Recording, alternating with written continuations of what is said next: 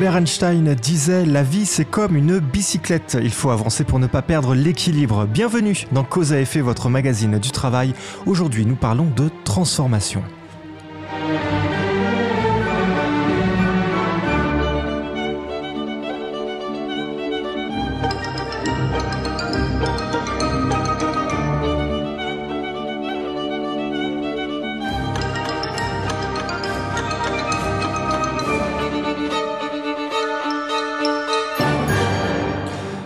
Est victime de sa polysémie. Il est à la fois le temps mesuré par les systèmes de mesure, les systèmes de navigation, par les oscillations de l'atome de césium qui définissent la seconde. Il est ordonné et on lui donne une valeur, le temps de travail, le temps de cerveau disponible. À la fois, il nous rythme, comme les saisons et les rythmes circadiens, les fameuses euh, horloges biologiques, mais par ailleurs, nous le ressentons également comme s'il pouvait s'étirer ou se contracter par la vitesse, l'ennui, l'attente, la poésie ou l'art. Il nous construit par euh, la paléontologie et l'histoire, et pourtant il nous rappelle notre insignifiance, et à chaque fois qu'on regarde une étoile, euh, on la regarde telle qu'elle était il y a plusieurs milliers d'années, le temps que la lumière nous parvienne. Il nous poursuit, enfin, euh, c'est le temps de la jeunesse, du vieillissement et de la mort. Mais alors, plongé dans notre quotidien, que faire de toutes ces représentations? Et si je pouvais demain, au boulot, euh, rêvasser, les yeux dans, le vague, là, en regardant la tasse euh, dans le café se refroidit lentement, en me demandant, comme Saint Augustin, mais qu'est-ce donc que le temps Si personne ne me le demande, je le sais, et si je cherche à l'expliquer à celui qui m'interroge, je ne le sais plus. Euh, faisons ça et je vous invite, chers auditeurs, à, en faire de même là, dès, demain. Et là, vous me répondriez, et à juste titre, bah, bien sûr que non, je ne vais pas me mettre à philosopher au travail. Je n'ai pas le temps. Eh bien si, en fait, euh, vous avez le temps, et vous en avez même plein. Vous avez peut-être même beaucoup trop de temps, car un conflit fait rage, c'est une guerre des présents qui se joue à chaque instant. Le présent de la journée, le temps des tâches et des objectifs, le présent des semaines qui passent, c'est le temps de l'équilibre et du projet et... Euh, et les années, euh, le temps du parcours professionnel et celui euh, de la carrière qui reste à venir. Se pose alors euh, la, question dans tout ça, qu'est-ce qui fait le lien dans tous ces temps? Qu'est-ce qu'une transformation? Qu'est-ce que ça veut dire changer, évoluer? Et comment le temps lui-même met en critique le sens que nous donnons aux transformations de soi et aux transformations de la société? Pour répondre à toutes ces questions, j'accueille aujourd'hui Michel Aladef Jones. Michel, bonjour. Bonjour Stéphane. Alors Michel, tu es à la fois psychosociologue, spécialisé en formation professionnelle, également philosophe des sciences de l'éducation.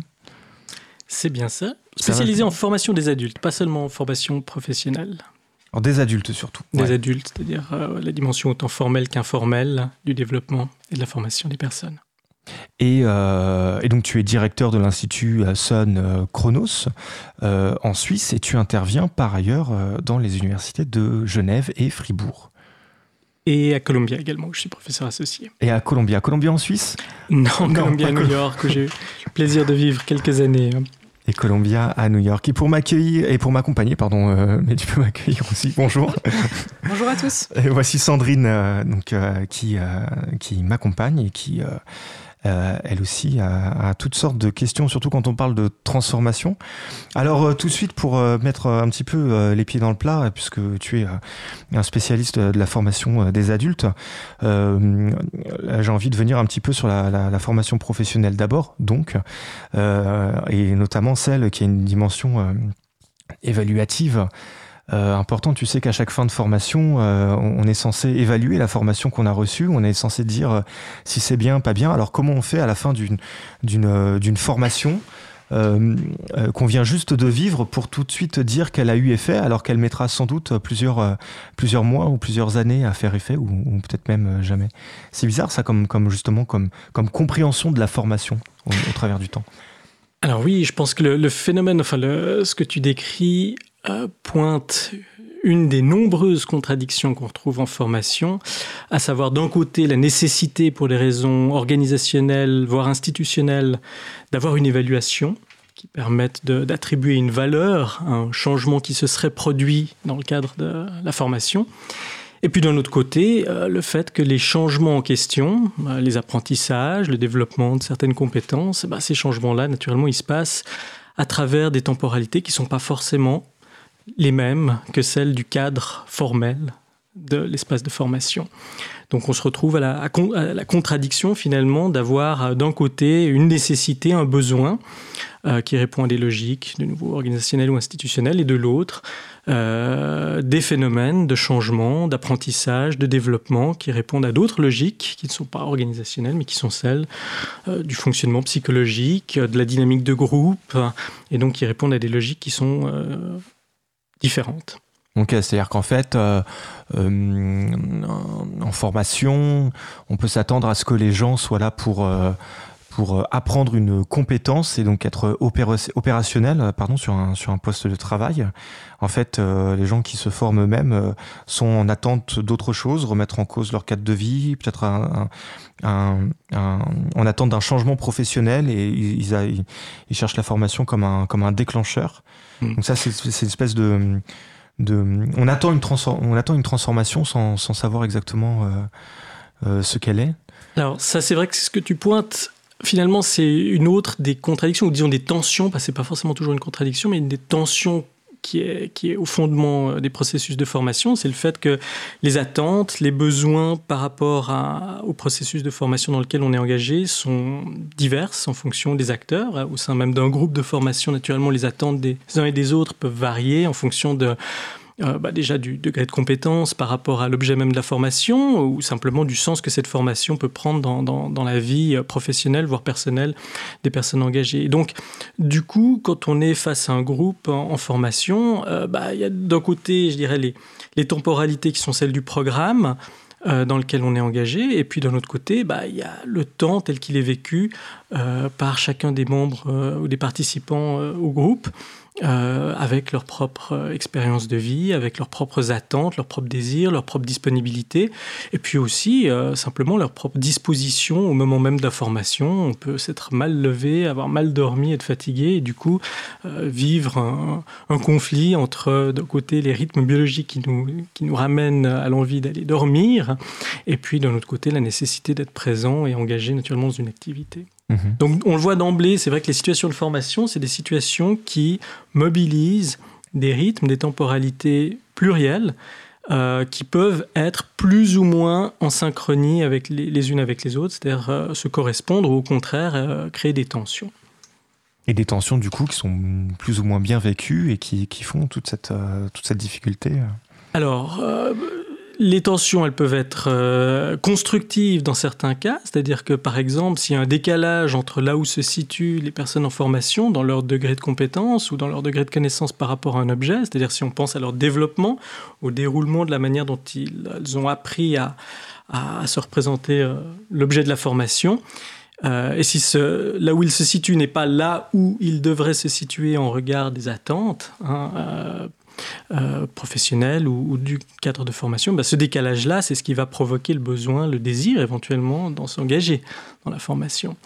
Euh, par contre, si le décalage est trop grand, évidemment, ça va aussi créer euh, des difficultés.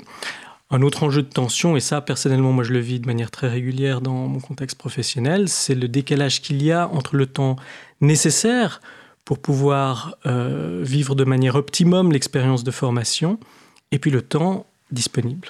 Et là, on le voit, et c'est un phénomène qui est une tendance lourde, euh, qui a été euh, euh, appelé par, en langue anglaise qu'on appelle accelerated learning, hein, ce besoin d'accélérer les formations pour répondre à des contraintes en règle générale qui sont plutôt d'ordre économique.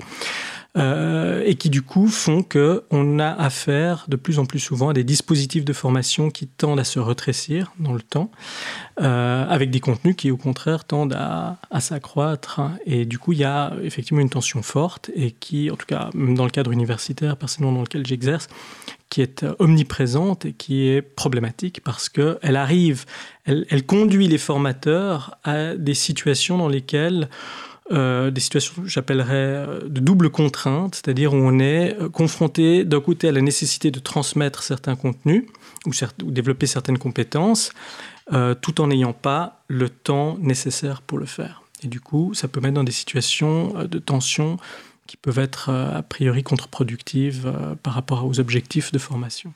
Donc c'est-à-dire qu'en fait, il y, a déjà une, tension qui est une tension de base, qui est, une tension à laquelle en fait on peut pas forcément faire grand chose, qui va être la tension personnelle euh, du, du, vécu quand, quand, on cherche à se transformer.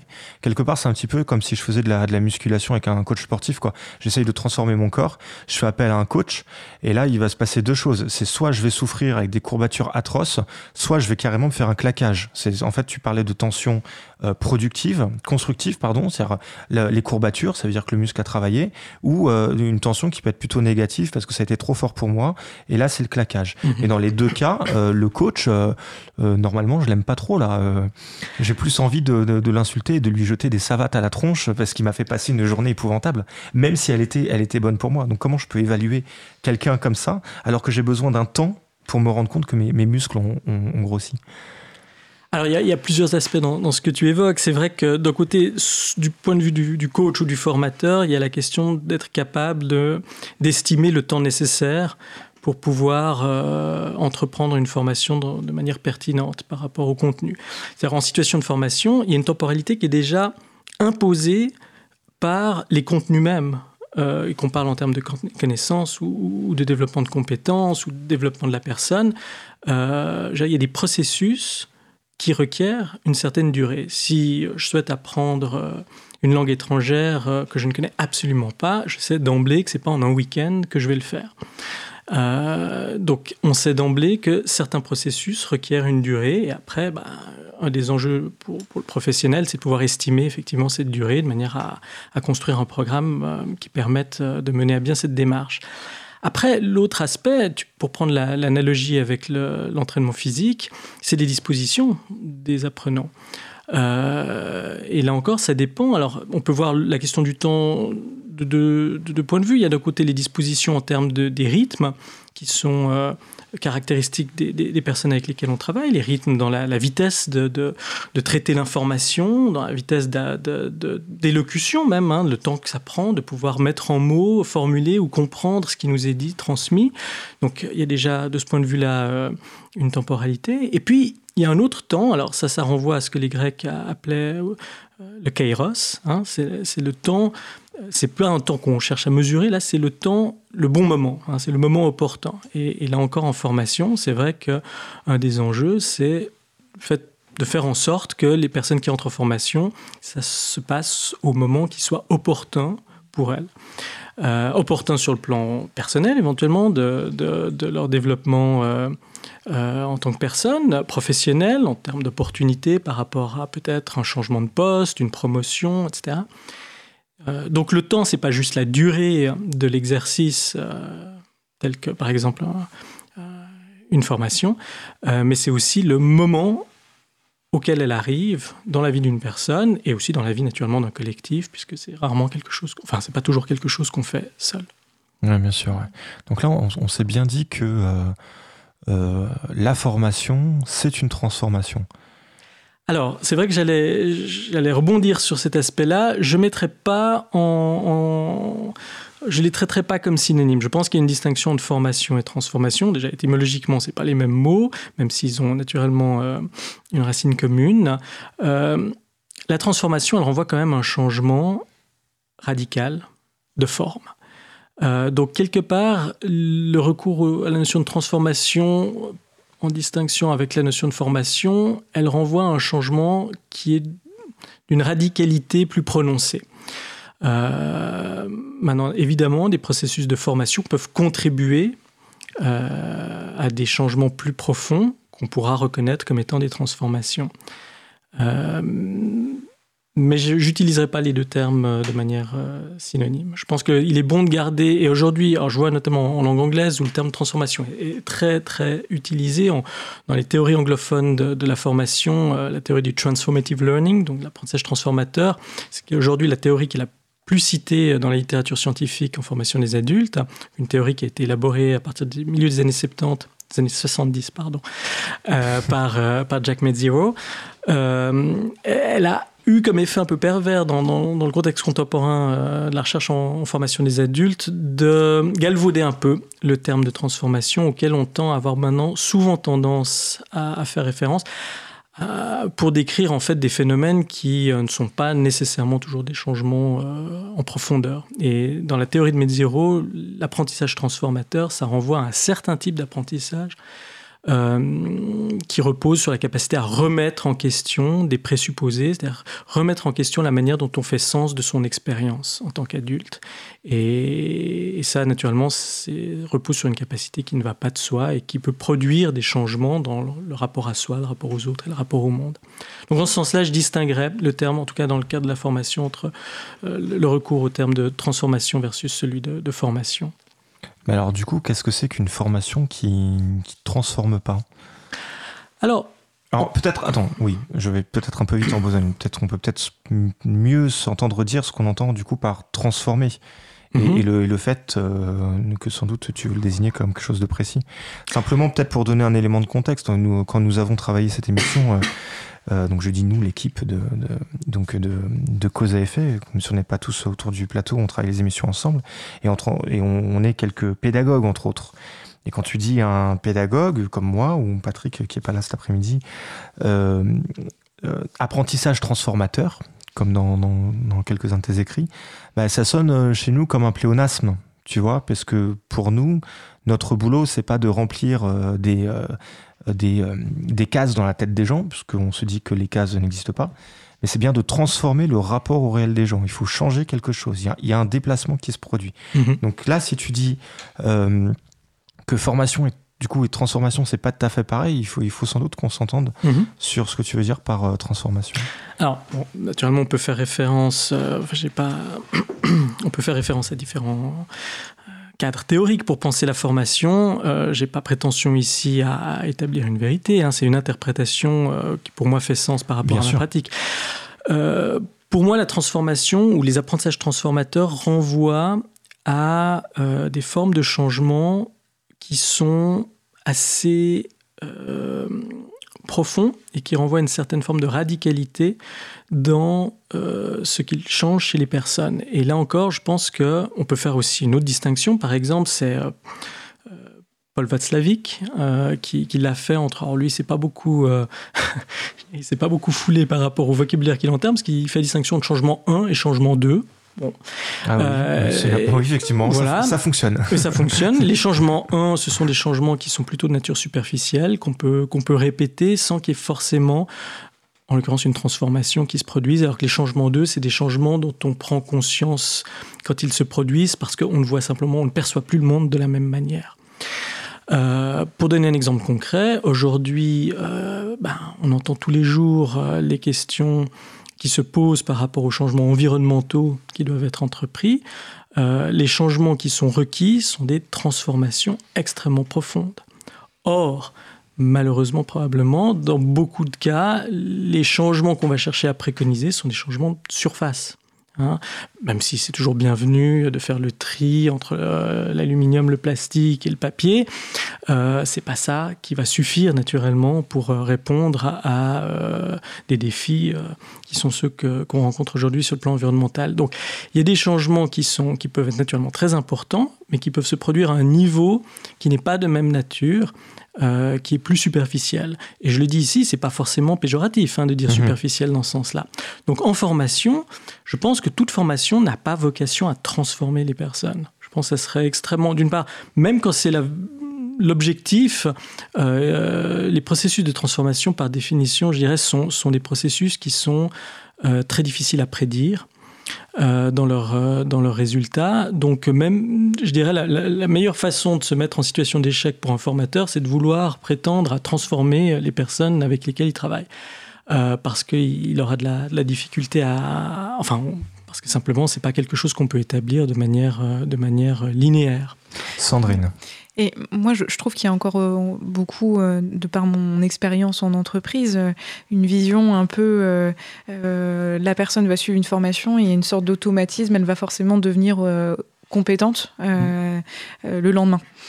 du coup, j'ai l'impression que ça annule même le potentiel transformateur de la, de la formation, puisque mmh. même le salarié finalement qui va en formation, il a intégré le fait qu'il y allait pour être le lendemain compétent puisqu'on ne laisse finalement pas ce temps mhm. nécessaire à la potentielle transformation. Mhm. tout à fait. C'est vrai qu'il y a une injonction au changement, hein, il y a une injonction à la transformation qui potentiellement est assez contre-productive. Moi, personnellement, je, même si évidemment en termes de vocation, j'espère dans mon travail que quelque part... Euh, euh, je contribue à aider des personnes et à accompagner des personnes à, vivre des changements significatifs et profonds dans leur existence, euh, c'est pas quelque chose à la fin du cours que je vais mettre dans la grille d'évaluation. Mmh. Hein. Euh, donc l'enjeu, mais ça effectivement, dans le cadre par exemple de la formation professionnelle, c'est un enjeu critique parce que la vocation de la formation professionnelle, c'est d'être instrumentale. C'est-à-dire qu'elle doit chercher à répondre à des objectifs prédéfinis. Et en ce sens-là, en général, qu'on va chercher à mesurer d'ailleurs. Euh, de ce point de vue-là, si on place la finalité comme étant une finalité de transformation, d'une part, les transformations, en règle générale, ils suivent des logiques qui sont très difficiles à anticiper. D'autre part, le moment même auquel ils se déroulent dépend de tellement de variables qu'il est très difficile d'opérer de manière rationnelle en formation pour pouvoir prétendre avoir des résultats transformateurs. Pour revenir à la, théorie que j'évoquais tout à l'heure, euh, celle formulée par Jack Mezziro, l'apprentissage transformateur, lui, il distingue trois manières de concevoir l'apprentissage en formation. Euh, une manière instrumentale, finalité instrumentale, c'est de concevoir l'apprentissage et la formation comme un processus qui doit viser à atteindre des objectifs prédéfinis qu'on va pouvoir mesurer, qu'on va chercher à, euh, pour lesquels on va chercher à procéder de manière rationnelle dans la manière d'organiser euh, les contenus et, les processus. Euh, ça, c'est une première façon de concevoir l'apprentissage et la formation. Une deuxième manière, lui, il parle en termes d'apprentissage communicationnel c'est de concevoir la formation comme quelque chose qui porte sur le sens de ce que l'on fait, ou le sens des apprentissages visés, ou le sens du dispositif euh, de formation.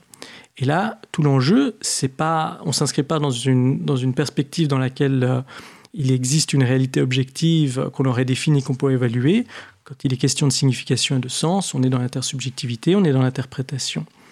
Et donc ça porte sur des apprentissages qui, euh, sont, qui ont trait à, euh, aux significations qu'on donne à son expérience et à la capacité à comprendre le sens que autrui donne à une situation vécue. Et puis une troisième forme d'apprentissage, lui il appelle ça les apprentissages émancipateurs, euh, c'est des apprentissages qui contribuent éventuellement à des processus de transformation, qui portent non plus seulement sur des objectifs qu'on aurait prédéfinis et qu'il s'agirait d'atteindre, apprendre à atteindre, non plus seulement sur des significations et sur la compréhension des significations qu'on attribue à des expériences, mais il s'agit d'apprentissage lié à la capacité à identifier l'origine de la manière dont on fait sens de son expérience. Donc, pour prendre un exemple trivial, euh, si je cherche à apprendre à conduire, apprendre à conduire un véhicule, c'est un apprentissage instrumental. On va chercher à opérer une manière objective de décrire de quoi il s'agit, les compétences à acquérir, le code de la route, le fonctionnement euh, physique euh, du véhicule, etc. Si vous demandez à un chauffeur de taxi, un, un chauffeur d'ambulance ou un pilote de Formule 1 qu'est-ce que c'est bien conduire, vous allez avoir des réponses différentes. Parce que la signification de l'acte de conduire et de la manière d'apprendre à conduire va dépendre du contexte et donc elle est forcément euh, subjective ou liée à un contexte intersubjectif. Et du coup, il y a peut-être une... Et l'apprentissage, juste pour, pour terminer, l'apprentissage émancipateur, c'est poser la question de l'origine de la manière dont on fait sens d'une situation. Et donc, pour revenir à la question de la transformation, dans la perspective de cette théorie-là, il y a transformation quand on est amené à revisiter et à changer la manière dont on interprète le sens qu'on donne à son expérience et qu'on le fait à travers un processus qui, un travail, qui, qui repose sur un travail de remise en question, lui parle en termes de réflexivité critique, c'est-à-dire de remise en question de ce que l'on a pris pour acquis jusqu'à là. réflexivité au sens du miroir qui réfléchit, quoi. C'est une espèce de manière de. Alors, tout à fait. Alors, lui distingue différentes formes de réflexivité. La réflexivité critique, c'est vraiment celle qui amène à remettre en question les choses qu'on a prises mmh. pour acquis. Et, pour être concret, c'est vrai qu'on grandit tous euh, dans un environnement social, culturel, euh, bercé par certaines valeurs. On parle une langue ou plusieurs langues, mais qui vont définir les termes euh, qu'on utilise pour nommer nos expériences, tout ça contribue naturellement à définir des perspectives à partir desquelles on donne sens à notre réalité. Et euh, dans la perspective de l'apprentissage transformateur, l'idée c'est qu'il y a transformation quand on arrive à prendre du recul par rapport à ces perspectives qui sont vraiment incorporées en nous euh, et qui, donnent une couleur à, finalement chaque vécu, chaque instant vécu. Et donc, naturellement, on peut bien imaginer que ce travail de remise en question, euh, il va pas de soi, il prend du temps. il y a différentes manières de procéder, naturellement, pour le, promouvoir. moi, personnellement, dans ma pratique, je travaille à partir de, de récits biographiques parce que ça permet justement d'essayer de retracer l'histoire pour une personne ou pour un collectif de la manière dont on a appris à faire sens de certaines expériences vécues. Mais ça s'inscrit dans de la durée de nouveau. Donc, euh, si on pouvait se le dire un peu trivialement, on, va, on, pourrait donner trois dimensions de formation. La première, c'est alors bonjour, on va vous faire une journée d'information, euh, euh, comment trier vos déchets. La deuxième, ça va être une pratique plus quotidienne et, et plus, plus, plus efficiente, on pourrait dire, en fait, de, euh, de, euh, de l'écologie et, euh, et, une application plus systématique de différents gestes. Et un troisième niveau qui, qui serait, bon là c'est maintenant c'est fini, je pars vivre avec les chèvres, je jette mon frigo et, et, et je donne un nouveau sens. Une, je, je caricature Bien beaucoup, hein, on est d'accord. Hein. Mais mais il y a, y a, voilà, y a cette espèce de dimension là où, mais qui peut être, bon là si on le ramène à l'écologie un peu, évidemment c'est caricatural, mais dans, dans des situations de formation par exemple, où on a la personne en fin de formation qui dit je viens de prendre conscience que je déteste mon travail. Mmh. En fait. En fait, je déteste mon travail. Ça, c'est beaucoup plus fréquent, par exemple. Oui. Et, et, là, on est sur le troisième niveau.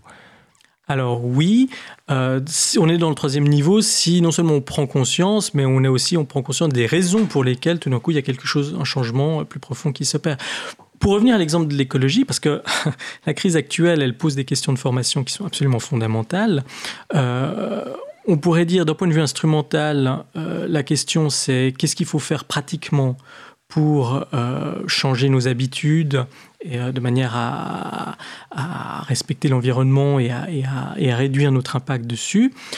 Dans une logique communicationnelle, l'enjeu c'est plutôt quel est le sens que ça quel, quel, quel est le sens que l'on donne au rapport que l'on entretient avec notre environnement naturel hein? Pourquoi est-ce que c'est important finalement euh, de traiter l'environnement dans lequel on vit de manière euh, décente et de manière à pouvoir laisser quelque chose euh, aux générations futures. Donc c'est la question du sens qui se pose. Alors, la, la, la, troisième question, et, et la plus profonde, c'est, puisque dès qu'on commence à poser ces questions-là, finalement ce qu'on pose comme question, euh, c'est des questions plus fondamentale sur le rapport entre générations, le rapport à l'environnement, le rapport à la consommation. On a baigné dans des décennies euh, au cours desquelles plusieurs générations successives ont appris à consommer, que la consommation c'était bien. Et on arrive à une logique maintenant où on rencontre naturellement des limites du système. Et donc, ça, ça demande de repositionner la manière dont la question de la consommation fait sens pour soi, dans quelle mesure elle est constitutive, de la manière dont on se construit identitairement, etc. Mmh. Donc Et ça, c'est un questionnement plus profond, évidemment. Ouais.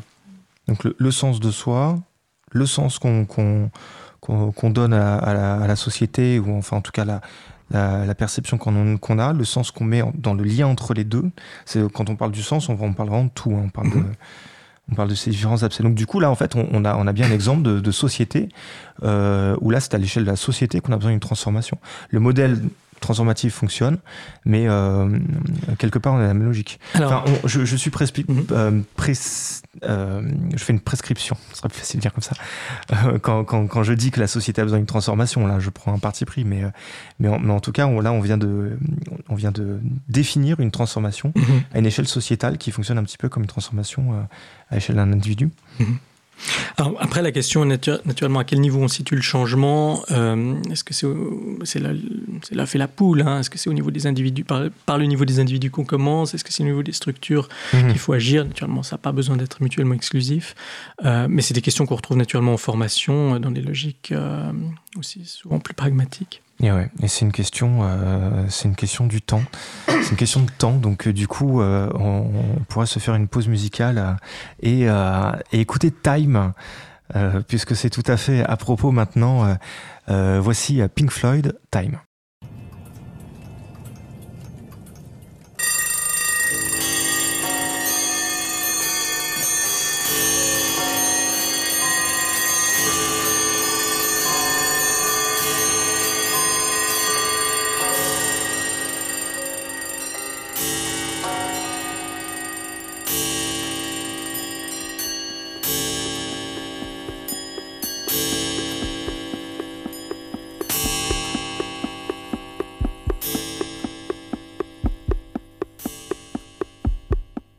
Cause commune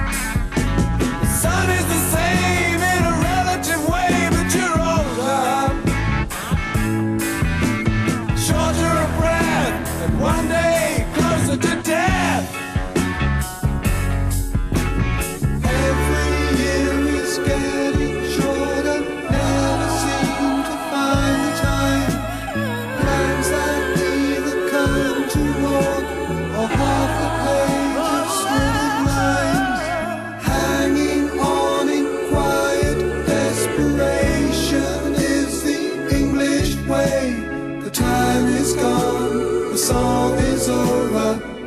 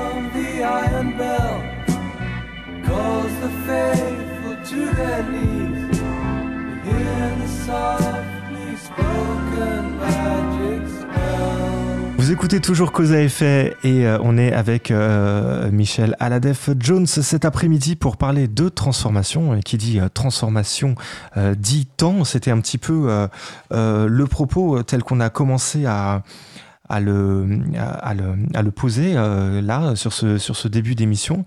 Alors j'ai eu la un petit peu la, grossièreté de, de citer Saint-Augustin dans mon introduction. J'étais pas bien fier parce que c'est un petit peu convenu.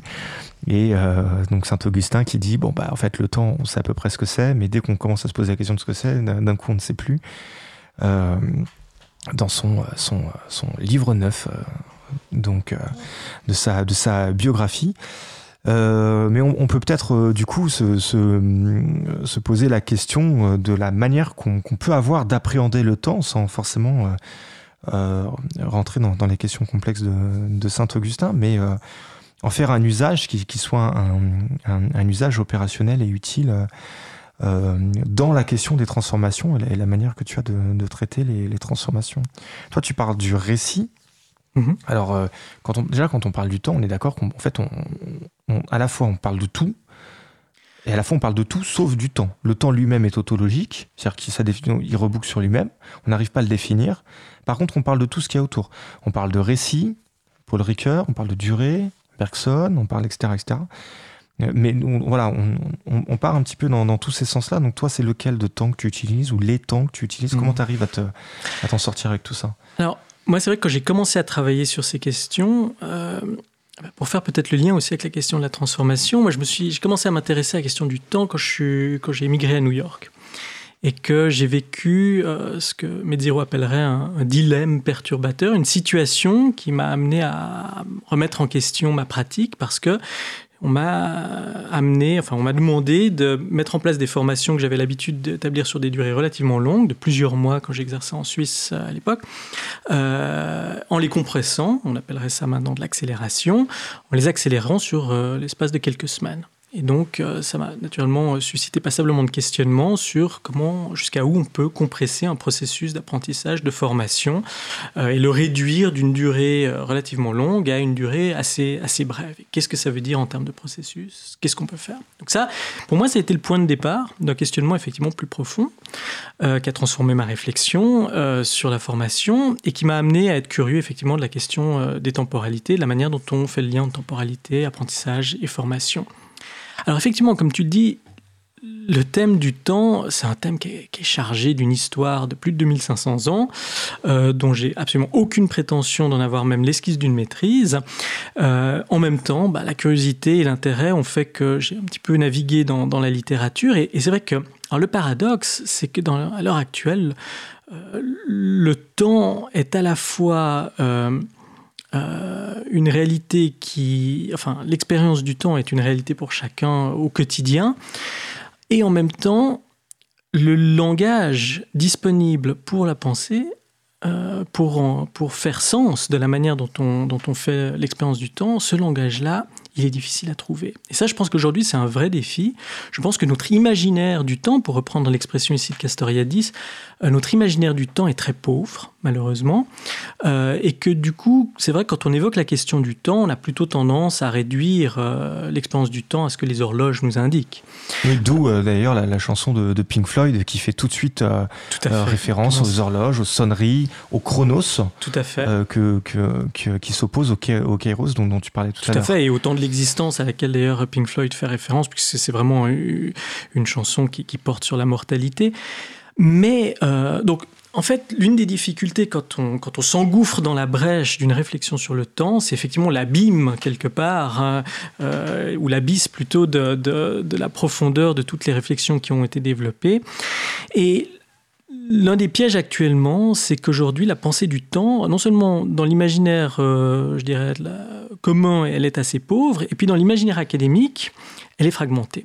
Donc on a le temps pour les philosophes, on a le temps pour les sociologues, on a le temps pour les physiciens, on a le temps pour les biologistes, euh, on a le temps pour les psychologues, etc. Donc chacun a ses conceptions du temps. Et, euh, ça, c'est naturellement la critique que Edgar Morin a fait de l'évolution de la, pensée scientifique contemporaine.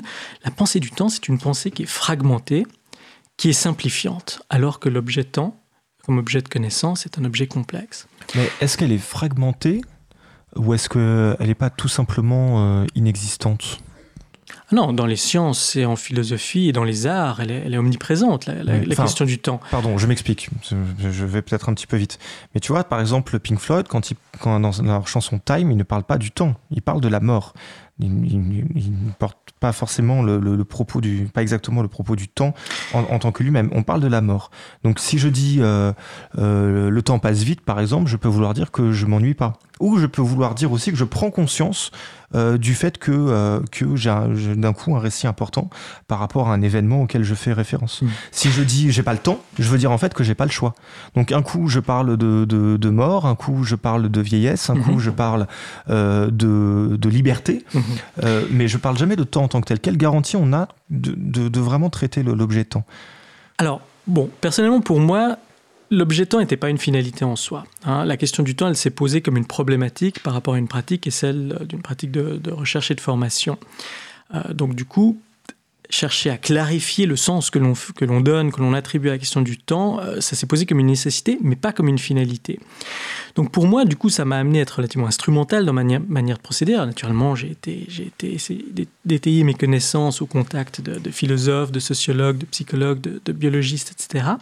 Et finalement, la, la définition que j'ai retenue, qui m'a été la plus utile, je l'ai trouvée chez un historien peut-être sans surprise, hein, ou, même un philosophe de l'histoire plutôt, qui s'appelle Christopher Pomian, qui a écrit un très beau livre. Ou un scientifique du temps.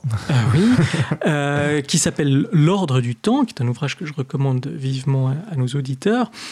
Euh, et alors, je le paraphrase ici et je simplifie un petit peu parce que j'ai pas, j'ai pas la citation sous les yeux, mais pour lui, donc il, il propose une approche pluraliste du temps et qui me semble déjà un présupposé extrêmement important. C'est l'idée que euh, le temps, c'est un mot qu'on utilise au singulier, mais il renvoie en fait à des phénomènes, euh, moi je préfère le terme de temporalité pour faire euh, référence à l'expérience du temps, des phénomènes qui sont en fait extrêmement hétérogènes et multiples. Oui, alors peut-être juste pour se dire en, différence entre temps et temporalité, temporalité c'est l'expérience du temps vécu. Donc en fait quand on parle de temporalité, on, va plus objectif euh, enfin, ouais, subjectif objet. Du coup, j'ai un, hmm, dilemme. Bah, un peu de les deux à la fois. Ça, dépend comment on traite la question, mais en, tous les cas, on va se concentrer sur la, personne qui, vit le temps plutôt qu'un temps ontologique. Oui. Mais parce que même le temps, ça les sociologues l'ont très bien montré, le temps le plus objectif, qui serait le temps physique, reste une construction sociale. Alors, il a, il a, une réalité qu'on peut objectiver. Tu parlais des atomes de césium euh, au début de l'émission. Euh, bah, c'est la manière la plus objective qu'on a trouvée, la plus exacte de tout qu'on a trouvé aujourd'hui pour définir euh, la seconde. mais il n'empêche que le recours à cette définition-là, elle s'inscrit naturellement dans une histoire, une histoire sociale, et elle répond à des besoins, qui sont des besoins notamment technologiques et économiques, qui font que dans la société actuelle, on a besoin d'une précision qui va à une fraction de seconde, qui est assez mmh étourdissante.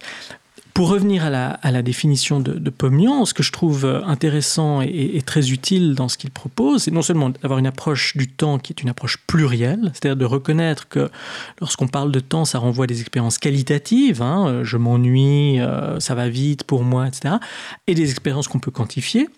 Également, le, temps, le temps physique par exemple. Et du coup, alors la, définition qu'il propose, et puis peut-être comme base de départ pour la réflexion qu'on a aujourd'hui, c'est de dire, voilà, le temps finalement, ça renvoie à la mise en relation de changements qui sont coordonnés et qui expriment une certaine forme de régularité. Alors pour être très concret, quand je prends ma montre et que je regarde l'heure qu'il est, ce que je fais, c'est quoi? C'est que je mets en rapport des changements que je peux observer sur le cadran d'une horloge avec des changements que je peux observer dans le ciel avec la course du soleil. Et donc c'est le temps physique en l'occurrence ou cosmologique que j'identifie ici naît d'une mise en correspondance entre deux formes de changements un changement qu'il y a un outil de mesure, un changement qu'il y a des phénomènes physiques, des changements qui dans les deux cas sont coordonnés et bah voilà, qui, qui témoignent d'une certaine forme de régularité, puisqu'on observe que ces changements, eh ben, évoluent ensemble d'une manière euh, euh, ordonnée. Maintenant, si je prends le même objet, cette horloge, et que je prends mon pouls, je vais mettre en relation des changements qui sont de nature différente. D'un côté, il y a toujours l'horloge, évidemment, et de l'autre côté, il y a le battement euh, du sang dans, mes vaisseaux, et donc mon battement cardiaque. Et donc là, je mets en correspondance deux formes de changements, un changement physiologique dans mon organisme, un changement qui est celui des aiguilles sur le cadran de la montre, et donc il renvoie une nouvelle temporalité, enfin une autre temporalité qui est celle euh, d'une temporalité biologique. Donc à partir de là, on peut trouver une infinité de formes de temporalité. Parce qu'avec une horloge, je peux mesurer mille formes de changements différents. Euh, et puis, j'ai naturellement pas besoin d'une horloge pour mesurer le changement, puisque quand je euh, vois les photos de mes enfants à la naissance et aujourd'hui, bah, je mesure un changement qui naturellement n'est pas quantifiable ou, qu'on peut quantifier à partir d'un âge biologique, mais qui ne se réduit pas à cet âge-là et qui renvoie à une autre forme de temporalité qui s'exprime naturellement physiquement, mais qui s'exprime aussi dans leur développement psychologique, euh, dans le développement des relations qu'on a au sein de la famille, etc. Donc des temporalités, a priori, il y en a une infinité. Et tout l'enjeu, et je pense, je disais au, début, euh, un des enjeux aujourd'hui, c'est la pauvreté de notre imaginaire du temps, parce qu'on a tendance à réduire le temps aux outils de mesure, les horloges, les calendriers, alors qu'on pourrait euh, enrichir nos conceptions euh, si on prenait la peine de, porter attention à d'autres formes de changement. C'est-à-dire qu'en fait, il y a un il y, a un, temps de l'horloge, un temps chronométré, qui est qu'en fait maintenant notre, notre dernière perception de, du temps, ou en tout cas la, celle qui est un petit peu euh, majoritaire et, euh, et, j'ai pas envie de dire dominante parce que j'ai pas envie. Je dirais qu'elle est hégémonique. Je pense elle, structure, elle structure quasiment. Hégémonique sans doute, ouais. Elle, elle remplit une fonction. Je sais pas un hasard naturellement si on fait référence au temps. Euh, cosmologique, parce que c'est une fonction de, synchronisation qui est extrêmement puissante. Si on se donnait rendez-vous simplement sur la base de nos battements cardiaques, on ne serait jamais à l'heure. Euh, donc évidemment, il faut, il faut des outils de synchronisation, et euh, les sociologues du temps se sont intéressés à l'histoire finalement de ces outils-là, puisqu'ils ont évolué naturellement au fil des sociétés. Et aujourd'hui, naturellement, on voit que les besoins de synchronisation sont tels qu'effectivement, on doit faire appel à des nouvelles définitions de la seconde euh, et à des nouveaux outils de mesure qui, qui vont dans des fractions. Après, tout ça, c'est des perceptions qui sont très occidentales. En Amérique du Sud, par exemple, on n'a pas tellement la notion de retard. Euh, nous, en Occident, on est très porté, alors évidemment de moins en moins, hein, parce que forcément, qui dit retard dit euh, euh, comment dire tension avec des systèmes économiques ou ce genre de choses. Mais, mais ce sont des mots qui sont arrivés tardivement. chez les, en Asie, que ce soit en Asie mineure ou en, Asie orientale, on est plus sur des logiques de cycle. Donc traduire des débuts et des fins, c'est toujours un petit peu plus compliqué. Mmh. Euh, la notion de Big Bang, par exemple, c'est quelque chose de très. Enfin, en tout cas, le besoin de donner un sens à ça, c'est quelque chose de très occidental. Mhm. Donc, euh, donc du coup, là, l'approche qu'on a. On, là, on reste dans un paradigme occidental quand on fait cette critique-là. Je, je, me méfierais des stéréotypes par rapport à la question du rapport au temps. C'est on risque vite de glisser là vers des, représentations qui peuvent être euh, simplistes. Je pense que ce que tu évoques est important dans la mesure où ça pointe la dimension culturelle du rapport au temps. Mhm. Euh, et ça, évidemment, et au sein des, des, cultures, alors on, peut essayer de les ramener à des pays ou à des continents, au sein même de microcultures. Hein, on parlait tout à l'heure de contexte organisationnel. Chaque institution, finalement, repose sur certaines temporalités qui, qui lui sont propres. Et au sein de toute organisation, il y a un rapport au temps qui est particulier à la culture organisationnelle. Euh, donc ça, c'est vrai que c'est très important. En même temps, dans le monde actuel, euh, euh, je veux dire, on a on a tous accès à des outils de mesure du temps, que ce soit par nos téléphones portables ou nos ordinateurs, qui font que cette dimension de, je dirais, de, de, la prépondérance d'un temps universel, je pense qu'aujourd'hui, on la retrouve partout. Et, elle est récente, hein, puisqu'elle est, elle est née d'un mouvement qui a émergé au début du XXe siècle, ce que certains historiens ont appelé la première mondialisation, avec l'électrification des villes, la diffusion du télégraphe, la diffusion des informations euh, via la radio, et donc premier besoin de synchroniser à l'échelle de la planète, la création des fuseaux horaires, etc. Et aujourd'hui, naturellement, avec euh, Internet, les développements technologiques contemporains, euh, on revit quelque part des phénomènes de ce type-là. Euh, qui pose la question que tu soulèves de qu'est-ce qui reste finalement des particularités culturelles euh, du rapport au temps et qui fait que naturellement on vit tous de manière différente euh, l'expérience du changement et la mesure du changement puisque le temps finalement ça renvoie toujours à la question du mesure du changement que ce soit une mesure quantitative ou, ou qualitative. Et effectivement euh, on peut y revenir et, on a quand même des mouvements euh, contraires qui reviennent et qui parlent plus de écouter, euh, s'écouter soi, s'écouter son rythme, son rythme dans la journée, faire la sieste, donc laisser de la place au rythme circadien et, et, et, le, et du rythme dans, dans, tout ça, comme quand tu disais, en, des fois en formation, on a des, des pics de, de, sommeil. Donc si mmh. on a, le, parmi les différentes horloges biologiques qu'on a, euh, celle de la mélatonine qui nous met un petit coup de fatigue d'un coup là. Et, mhm. Euh, il nous fait bailler, il nous fait dormir euh, bah, à 14 heures et écoutons-la. Donc il y a une espèce de rupture comme ça, avec une réécoute d'un temps qui, reste quand même un, temps construit, mais un temps, un temps biologique. Et Sandrine? Mais je, rebondis du coup sur ce que tu dis, Stéphane, et moi j'ai un petit peu l'impression que, effectivement, on a introduit des, choses de ce type dans les entreprises, mais j'ai l'impression que ça relève plus d'une volonté de vouloir optimiser le temps. Euh, et on voit euh, toujours des formations, euh, gestion du temps et des priorités, et c'est une tentative d'optimiser le temps. donc voilà, je, voulais rebondir par mhm. rapport à ce que tu disais. J'ai l'impression que on nous fait croire qu'on va pouvoir, c'est ce qui génère aussi un petit peu des souffrances, qu'on va pouvoir contrôler le temps, alors que c'est pas du tout le cas. Mhm. L'enjeu à partir du moment où on reconnaît qu'il n'y a pas un temps, mais qu'il y a des mm. temporalités, temporalité de chaque individu dans son rapport à son existence, dans son rapport à son travail, temporalité de l'organisation, dans la manière dont sont agendés les programmes, dont sont agendés les objectifs, dont sont planifiées les tâches. À partir du moment où on reconnaît cette hétérogénéité de temporalité, se pose la question de leur relation mutuelle. Donc aujourd'hui, tout le mouvement qu'on observe autour de la question du recentrement sur soi, la montée en puissance de la méditation, euh, des spiritualités qui mettent l'accent sur euh, la prise en considération du moment présent, le recentrement sur soi, etc. Ça répond évidemment à un besoin. Alors certains l'interpréteront en termes de besoin de ralentir par rapport à une pression extérieure qui se manifeste souvent sous la forme de l'accélération.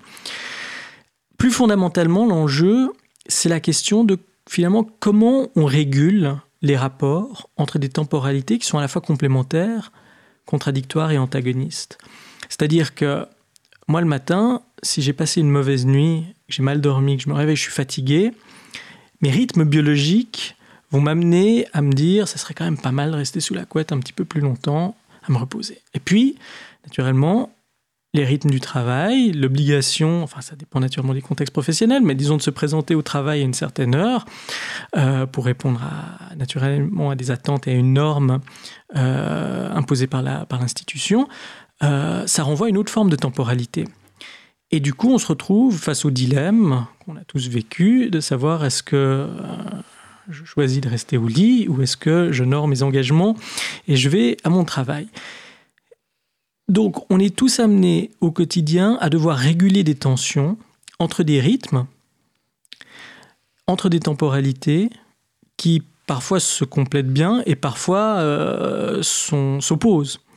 Euh, donc la question du recentrement, moi je l'interprète comme étant finalement la manifestation non seulement d'un besoin, mais aussi d'un désir euh, de mettre en avant, de privilégier certains rythmes, certaines temporalités vécues, euh, dont on peut, à juste titre probablement, penser qu'elles ont une valeur importante et qu'il s'agit de ne pas les négliger. Maintenant, effectivement, dans les contextes organisationnels, comme on l'évoquait tout à l'heure, en formation notamment, il y a des contraintes. qui font que voilà, il y a des programmes, il y a des objectifs à tenir et tout l'enjeu, pour revenir à la question de la formation, c'est effectivement comment est-ce qu'on apprend à réguler y compris sur le plan, je dirais, politique, des priorités euh, qu'on choisit ou non de, privilégier, euh, la réalité de ce qui peut être fait dans un temps imparti et la réalité des contraintes temporelles qui sont imposées.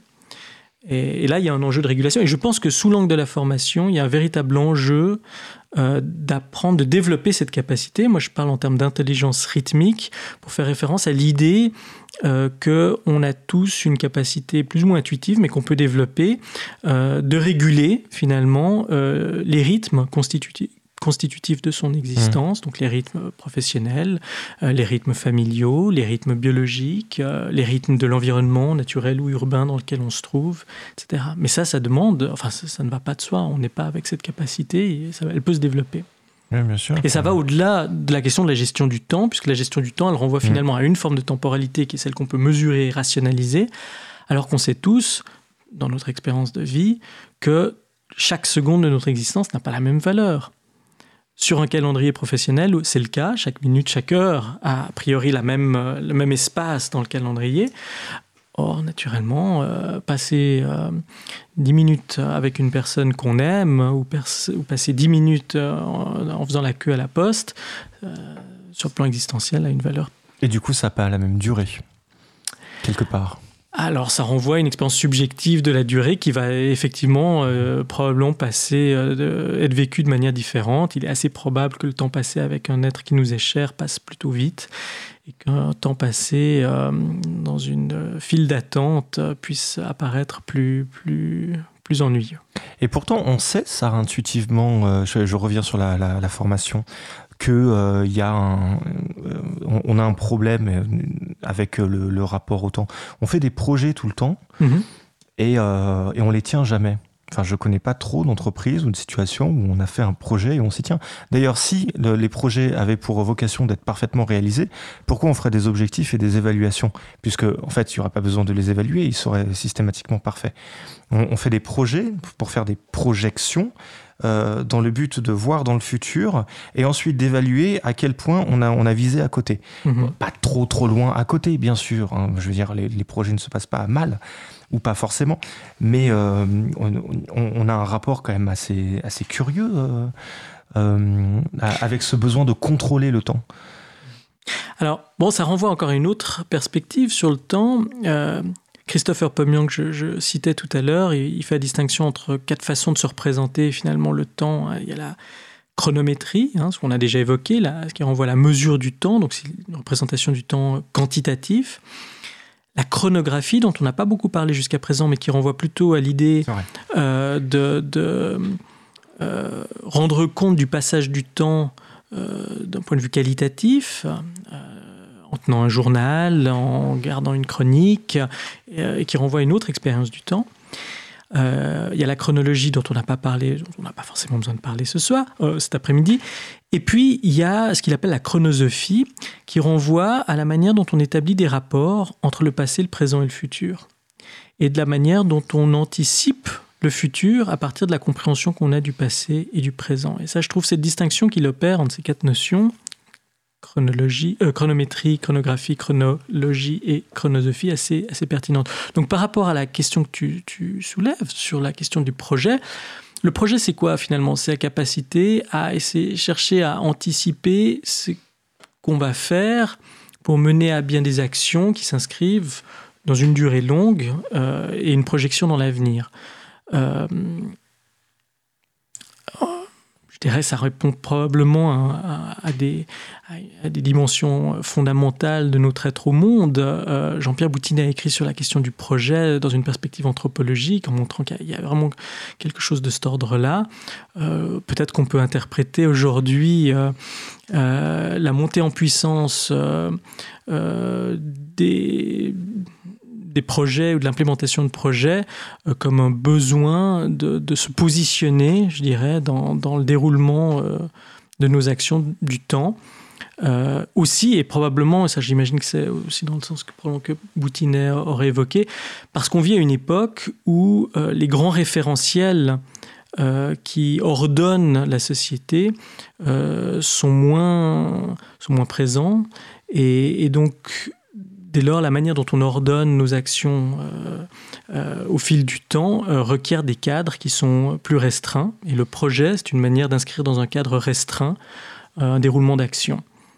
y compris de chercher à anticiper du coup ce qui doit être fait. On est dans une logique toujours de, de vouloir contrôler le temps, tu penses? Moi, j'ai envie de, de, relier le projet à la formation, parce qu'on parlait de formation. Finalement, une formation, c'est un projet. Et cette affaire de, contrôle de temps, ça me, je le ferais, je le ferais déjà démarrer de, Bergson qui, qui engueule Einstein euh, euh, en lui disant euh, Vous n'avez rien compris au temps. il fait, il fait référence à la variable T de Newton, en fait, qui est maintenue dans, la, toute la, la suite des différentes équations des physiciens. Euh, et, donc du coup, cette, cette, volonté de contrôler le temps, de contrôler les horloges, d'avoir la main mise dessus. On peut le euh, voir comme quelque chose qui rassure aussi un besoin euh, de, de, de, structurer les choses parce qu'il y a une sorte de, peur du vide sinon. Tout à fait. Et ça renvoie, ça renvoie, mm. ça renvoie à la musique qu'on a écoutée tout à mm. l'heure de Pink Floyd. Ça renvoie fondamentalement à la question de la finitude et à des dimensions beaucoup plus profondes naturellement notre être au monde. Donc le projet, oui, je pense que tu as tout à fait raison. On peut le voir comme une tentative rationnelle, rationalisée, rationalisante de maîtrise euh, du temps, du maîtrise du déroulement des actions dans le temps, euh, qui par ailleurs contraste avec une condition dans laquelle on vit aujourd'hui qui est euh, d'imprédictibilité. bon, les postmodernes ont parlé de la fin des grands récits, donc du coup la fin des, des narrations, des récits qui nous permettent de faire sens de notre histoire, y compris du progrès ou de la manière dont on anticipe l'avenir.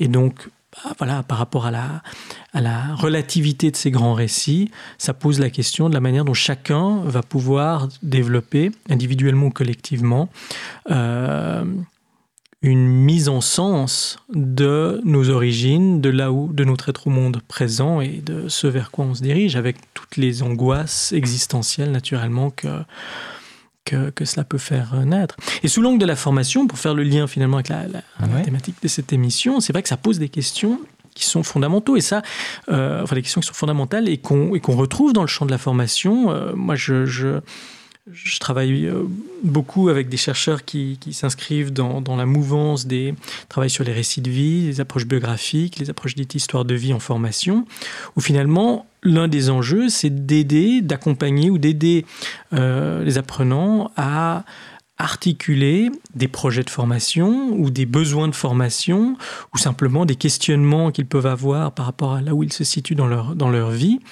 euh, de les aider à articuler ça avec leur vie passée euh, et la manière dont il se la représente. Donc là, on est dans une logique de mise en récit, donc on est dans la, chronographie. Euh, donc capacité à mettre en mots son expérience passée pour pouvoir la penser, la réinterpréter, éventuellement faire l'exercice de ce que Medziro appelle donc ces apprentissages émancipateurs, cette capacité à re-questionner, à revisiter euh, le sens de son expérience passée, présente, pour éventuellement repenser notre inscription dans, dans un futur à venir. Et eh oui, c'est un, un, vaste programme. Du coup, moi, je suis tenté de, de parler un petit peu de, de, de modélisation. On est resté mhm. un, bon temps sur, euh, sur le temps. En antenne, je disais qu'il euh, fallait peut-être mettre en critique le caractère addictif du temps. Et tu vois, euh, je m'y fais piéger moi-même. mais faisons quand même, avant de poursuivre, une petite pause musicale. Nous sommes euh, cet après-midi avec Michel Aladef Jones. Alors on va revenir hein, sur le, livre, euh, sans doute, euh, Time on the Rhythms of Emancipatory Education. euh, justement pour voilà pour modéliser et, construire un petit peu tout ça. Mais justement, puisqu'on s'apprête à parler de rythme, parlons de rythme déjà tout de suite. Laissons Jacques Brel le faire dans une valse à mille temps. Voici Jacques Brel.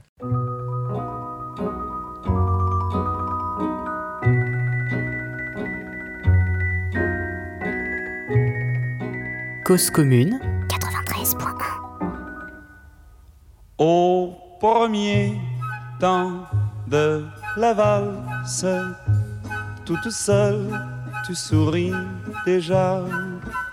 Au premier temps de la valse, je suis seul, mais je t'aperçois. Et Paris qui bat la mesure, Paris qui notre émoi et Paris qui bat la mesure me murmure, murmure tout bas. Une valse à trois temps qui s'offre encore le temps, qui s'offre encore le temps de s'offrir des détours du côté de l'amour, comme c'est charmant, une valse à quatre temps.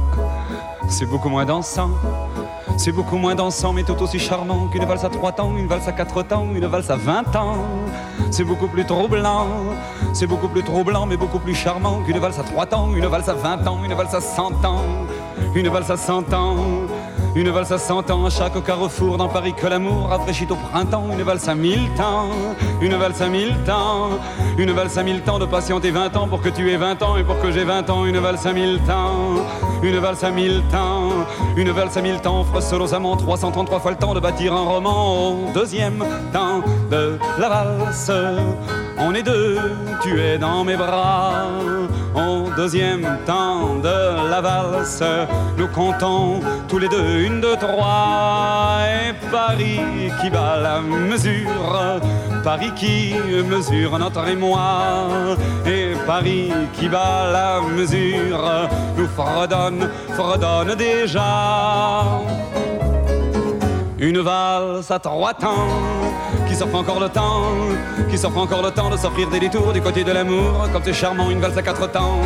C'est beaucoup moins dansant, c'est beaucoup moins dansant, mais tout aussi charmant qu'une valse à trois temps, une valse à quatre temps, une valse à vingt ans. C'est beaucoup plus troublant, c'est beaucoup plus troublant, mais beaucoup plus charmant qu'une valse à trois temps, une valse à vingt ans, une valse à cent ans, une valse à cent ans, une valse à cent ans, chaque au carrefour dans Paris que l'amour après au printemps, une valse à mille temps, une valse à mille temps, une valse à mille temps de patienter 20 ans pour que tu aies 20 ans et pour que j'ai 20 ans, une valse à mille temps, une valse à mille temps, une valse à mille temps, frecelosament 333 fois le temps de bâtir un roman au troisième temps de la valse. Nous valsons enfin tous les trois au troisième temps de la valse. Il y a toi, il y a l'amour et à moi et Paris qui bat la mesure, Paris qui mesure notre émoi et Paris qui bat la mesure, laisse enfin éclater sa joie. Une valse à trois temps, qui s'offre encore le temps, qui s'offre encore le temps de sortir des détours du côté de l'amour, comme c'est charmant, une valse à quatre temps.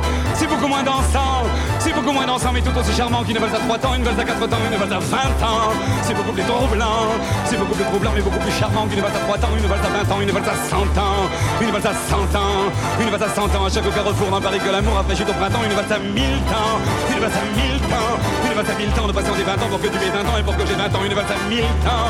Une valse à mille temps, mille temps, presque dans un mois, trois ans, pas le temps de bâtir un roman. La la la la, la la la, la la la la Temps, rythme et transformation, information, vous écoutez Cause à effet, comme chaque dimanche, on parle de travail ou de formation. Euh, cet après-midi, c'est une émission euh, spéciale, puisqu'on on, on, on parle et on s'engouffre dans la dans, dans, ce sujet ô combien addictif qu'est celui du temps. Euh, Times on the Rhythm of Emancipatory Education, euh, c'est euh, le livre de Michel Aladef Jones que je reçois cet après-midi. On, va y revenir un peu. On n'a pas parlé de rythme encore. Mm. Donc c'est sans doute l'occasion de le faire. Et, j'ai envie de joindre la, question du rythme à la, question de la peut-être de la modélisation du temps qu'on n'a peut-être pas encore tout à fait fait.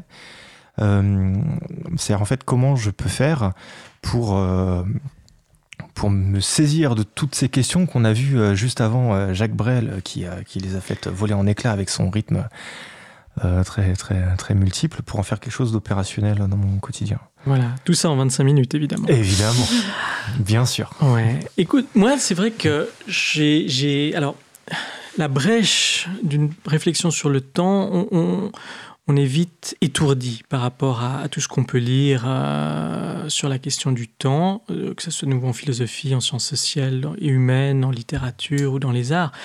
Et c'est vrai que dans, cet ouvrage, j'ai réalisé en, travaillant dessus qu'il y a dans la notion de rythme euh, une ressource extrêmement puissante pour penser la question du temps sans en être étourdi, on va dire. Parce que finalement, euh, le temps euh, en tant que concept euh, renvoie assez rapidement à des abstractions, à des généralisations, qui ne sont pas d'ailleurs forcément toujours très pertinentes utiles dans la pratique. Et de nouveau, ça c'est un ouvrage que que, que, que j'ai écrit en ayant à l'esprit des personnes travaillant dans le champ de la formation et de l'éducation, euh, puisque ce qui m'intéressait, c'était de questionner finalement les rapports qu'il y a entre temporalité, expérience du temps donc, et, euh, éducation et formation, et plus spécifiquement les processus émancipateurs, puisque c'est l'une des thématiques qui me préoccupe.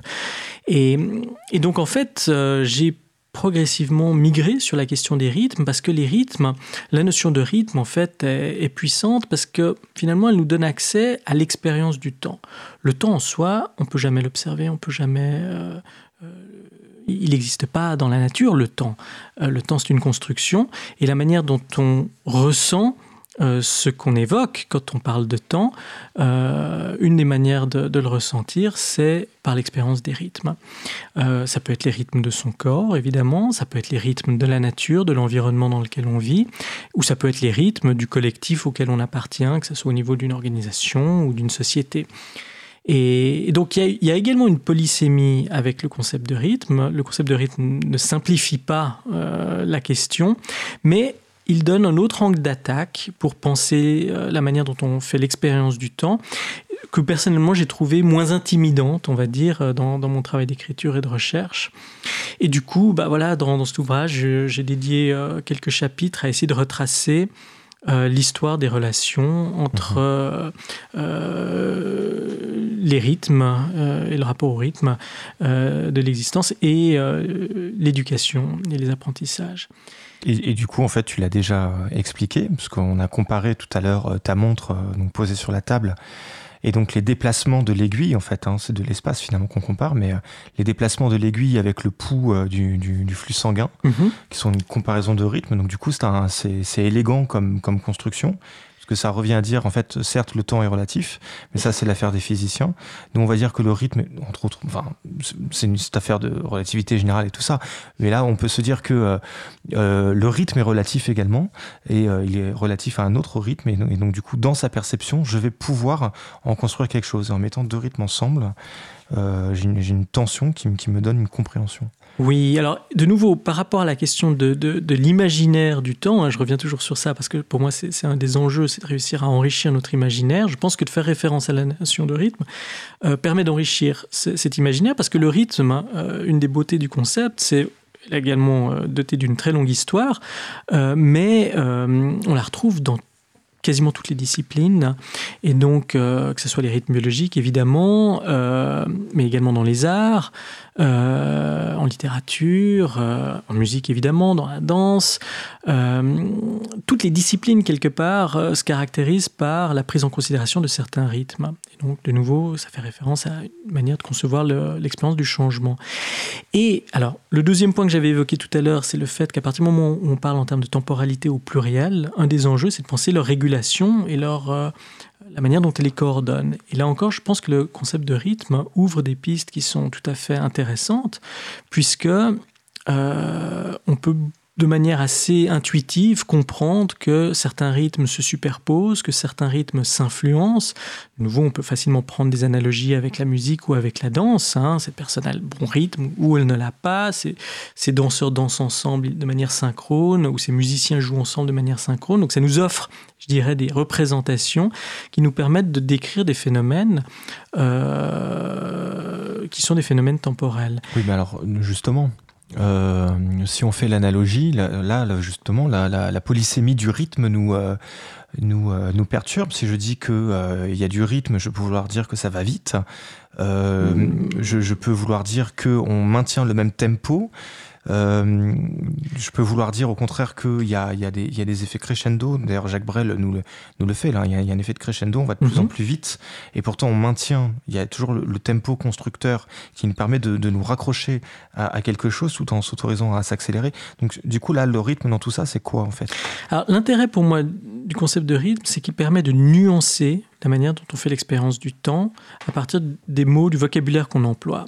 Euh, pour donner un exemple concret, aujourd'hui, il est de bon ton de parler d'accélération. Hein. des sociologues ont passablement écrit sur cette question pour des raisons, je pense, tout à fait significatives et importantes. Certains parlent de la société de l'accélération. Le problème, quand on parle, notamment dans le champ de la formation, en termes d'accélération ou de vitesse, c'est qu'on tend vite à tomber dans une logique binaire, de dire c'est soit l'accélération, soit la décélération, soit la vitesse, soit la lenteur. Donc le vocabulaire qu'on emploie pour décrire les phénomènes qu'on vit, notamment par exemple en formation, euh, s'inscrivait dans des binarités, dans des dualités, pardon, euh, qui réduisent la complexité de l'expérience. Euh, naturellement, l'expérience du temps ne peut pas se réduire à lenteur versus vitesse. Quand vous conduisez une voiture, désolé pour l'exemple un peu trivial, euh, c'est pas juste conduire lentement ou conduire vite. Hein, on a toute une gamme. on peut accélérer, on peut ralentir en effet, et puis on peut garder une vitesse constante. L'idée des rythmes, c'est que euh, dès qu'on commence après à, affiner la manière dont on fait référence au concept de rythme, euh, c'est qu'il permet de nuancer euh, l'expérience vécue. Par rapport à l'accélération, un exemple que j'aime bien donner pour illustrer ça, il y a plusieurs manières d'accélérer une formation. Pour prendre l'exemple de la formation, on peut accroître le tempo. Si je parle par exemple du... de nouveau, hein, différentes formes de rythme. Il y a les rythmes langagiers, il y a les rythmes des échanges, des corps. On peut accélérer, évidemment, les gestes. On peut accélérer le flux euh, langagier. Hein. Euh, c'est une première façon. Qu'est-ce qu'on fait? Eh ben, euh, on, change la fréquence à laquelle on va répéter des mots dans les phrases que l'on formule ça, c'est une première façon de penser à l'accélération.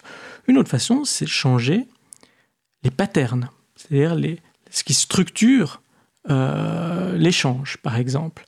Euh, donc en formation, on peut changer un dispositif, la forme d'un dispositif, de manière à accélérer une situation d'apprentissage. Hein, on peut par exemple euh, bah, ramener, voilà, concentrer sur un temps court une formation ou au contraire l'étendre sur plusieurs journées. Donc on change le motif euh, le format de la formation. Donc on peut changer le format, on peut changer les modalités à partir desquelles on répète ce format, euh, la fréquence, hein, hebdomadaire, mensuelle, etc. Et puis on peut à, certains moments euh, amener, c'est une troisième composante du rythme, des discontinuités. C'est une autre façon de vivre l'accélération, induire une rupture. Hein. Tout d'un coup, on va décider de faire la formation en extérieur. L'idée étant d'accélérer la capacité des, des, participants à interagir les uns avec les autres parce qu'on les met dans un milieu qui est différent qui va favoriser d'autres formes d'échange. Donc on induit une rupture par rapport à un format qui était peut-être plus classique.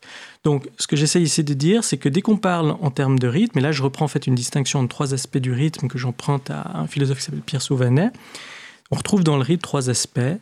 ce qui le structure, sa périodicité, c'est-à-dire la manière dont un pattern se reproduit, est répété, et puis ce qui constitue son mouvement, c'est-à-dire les variations dans la répétition de ce pattern. Et donc on voit par rapport, alors c'est peut-être un peu confus la manière dont j'ai présenté ça maintenant, mais par rapport à une notion telle que celle de l'accélération, que on peut vivre des expériences d'accélération en changeant ce qui structure l'action, en changeant les modalités à travers lesquelles l'action se répète, et éventuellement en introduisant euh, des ruptures dans le déroulement de l'action qui vont avoir pour effet de précipiter certaines choses. Oui, non, mais du coup, c'est très clair. Ça peut être aussi euh, augmenter l'intensité. Peut-être, par exemple, ça peut être traiter le, un grand nombre de sujets en un temps record. Mhm, c'est ce qu'on est en train de faire, ce qui est d'ailleurs, je trouve, assez, assez difficile. Euh, et plus le temps euh, de la fin de l'émission approche et plus le sentiment de devoir accélérer pour pouvoir en, rajouter s'impose. mais oui, tout à fait. C'est une autre manière de, effectivement, je, je, taquine ici, mais de, de, faire référence à, à cette expérience-là.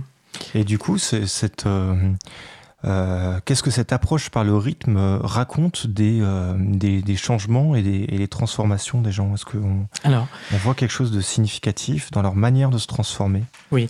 Ce qu'il faut peut-être préciser aussi, c'est que dans, dans, dans, dans, la motivation, dans ce qui m'a amené à, à, écrire ce livre, il y avait aussi l'intérêt de chercher à formaliser la manière dont on se représente effectivement les processus de transformation euh, au cours de, la, vie dans son ensemble, mais en particulier au cours de, la vie adulte.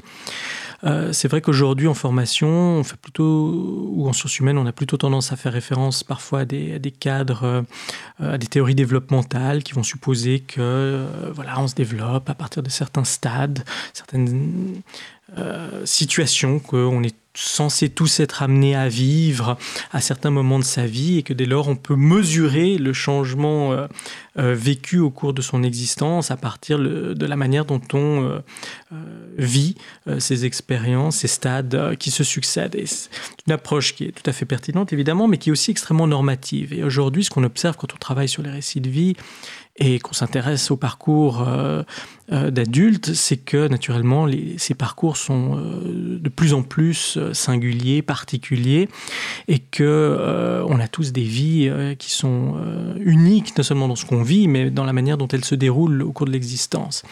Et, et, du coup, ça pose la question de finalement comment est-ce qu'on peut faire sens euh, de la manière dont on se développe, dont on se transforme au cours de sa vie. Euh, et je pense, enfin, ce que j'essaye de développer vers la fin de l'ouvrage, c'est que je crois qu'on développe tous, euh, chacun plutôt, certains patterns, certains motifs, très tôt dans son existence, à partir desquels on apprend à changer. Et que ces motifs structurent notre existence et tendent à se reproduire donc il y a une rythmicité dans la manière dont on évolue. Alors c'est pas une rythmicité qui est, la rythmicité de la cadence euh, de l'horloge ou du calendrier, elle n'a pas cette régularité-là, elle est beaucoup plus irrégulière, mais on peut observer, lorsqu'on écoute bien ou lorsqu'on observe bien, euh, effectivement des patterns se reproduire dans la manière dont chacun est amené à se développer. Et je pense qu'aujourd'hui, il y a un enjeu de formation et d'émancipation, parce que je pense que d'en prendre conscience, ça peut être aussi euh, libérateur et ça peut aussi euh, permettre à, la personne de, s'approprier cela, de prendre conscience finalement euh, de, des modalités à partir desquelles on se développe, on change aux, différents âges de la vie, quitte éventuellement à parfois introduire, c'est le troisième aspect du rythme, des ruptures, euh, de, manière à ne pas reproduire systématiquement euh, certaines façons de, voilà, de gérer certaines situations de vie. Moi, je donne l'exemple dans, le dernier chapitre. Je, pars du récit d'une jeune femme avec laquelle j'ai travaillé aux États-Unis qui raconte le récit de sa vie, euh, qui est un récit d'émancipation, puisqu'elle a, elle a, grandi dans des conditions assez difficiles dans un, petit village des Alpes italiennes, et peu à peu, elle a réussi à, construire euh, un parcours qui l'a amené à finalement étudier donc, dans une université américaine, euh, et donc à, accroître sa marge de manœuvre par rapport au, choix qu'elle avait la possibilité de faire dans sa vie. Et, en observant son récit, ce qu'on peut voir, c'est qu'elle était amenée à vivre au cours de sa vie à développer des stratégies de prise de distance par rapport à des contextes de vie qui étaient vécus comme oppressants, euh, voire parfois même aliénants, et que euh, bah, pour elle, la prise de distance, elle passait par la mise à distance géographique. Donc très tôt dans sa vie, elle a appris que gagner en liberté signifiait s'échapper euh, d'un contexte qu'elle a vécu comme oppressant, qui était au départ la vie dans un petit village qui était extrêmement modeste, qui l'a amené à étudier, à faire ses études secondaires dans une ville euh, qu'elle a cherché à être la plus lointaine possible. Puis après, elle a étudié en Allemagne. Et puis peu à peu, donc elle a reproduit un pattern. Alors parmi d'autres, hein, là je parle juste d'un aspect de son développement, mmh. euh, un pattern qui était celui de euh, introduire une distance géographique pour s'autoriser à, s'approprier son parcours. Et c'est un pattern, ce qui est intéressant quand on s'intéressait aussi à ses origines, qu'elle elle s'est appropriée probablement très tôt dans son existence parce que, euh, elle le dit elle-même, euh, ses parents à un moment donné se sont séparés quand elle avait un ou deux ans et, sa mère a, choisi de, partir à l'étranger, donc elle, elle s'est appropriée assez rapidement. Le- Hmm. la pertinence de, de mettre une distance euh, géographique pour euh, construire son autonomie. Donc elle revient régulièrement sur son rythme, sur euh, un peu sur sa mesure, si je devais filer la, la métaphore euh, musicale. Et quelque part, quand on va en formation, c'est ça qu'on cherche. C'est que c'est pas la formation en, en tant que telle qui se transforme, mais c'est nous-mêmes euh, dans notre récit qui avons besoin de revenir à un rythme et pourquoi pas de revenir à une formation. Et, ce serait ça la transformation. C'est-à-dire que je pense qu'il y a un enjeu fort de formation qui est celui de- d'identifier finalement ce qui caractérise nos modalités de changement et de transformation et les rythmes dès lors qui sont constitutifs de notre propre développement. Et ça, je pense que c'est un enjeu fort. Merci beaucoup euh, Michel et effectivement euh, le temps euh, euh, nous échappe. Je redis le, le titre Time on the Rhythm of Emancipatory Education, temps et rythme de l'éducation euh, émancipatrice. Merci beaucoup d'être venu. Merci euh, à toi Sandrine, merci euh, Olivier à la technique. La semaine prochaine nous recevons Farah Youssef et Nancy euh, Green pour parler euh, du travail et des migrants. Merci beaucoup et à la semaine prochaine. Merci à vous deux. Merci.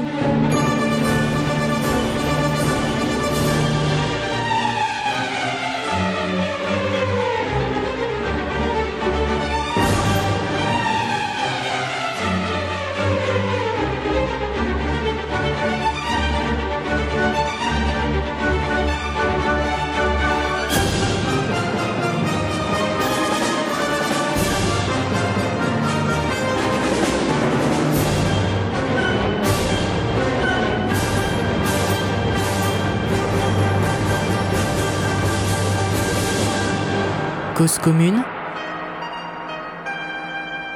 Cause-commune.fm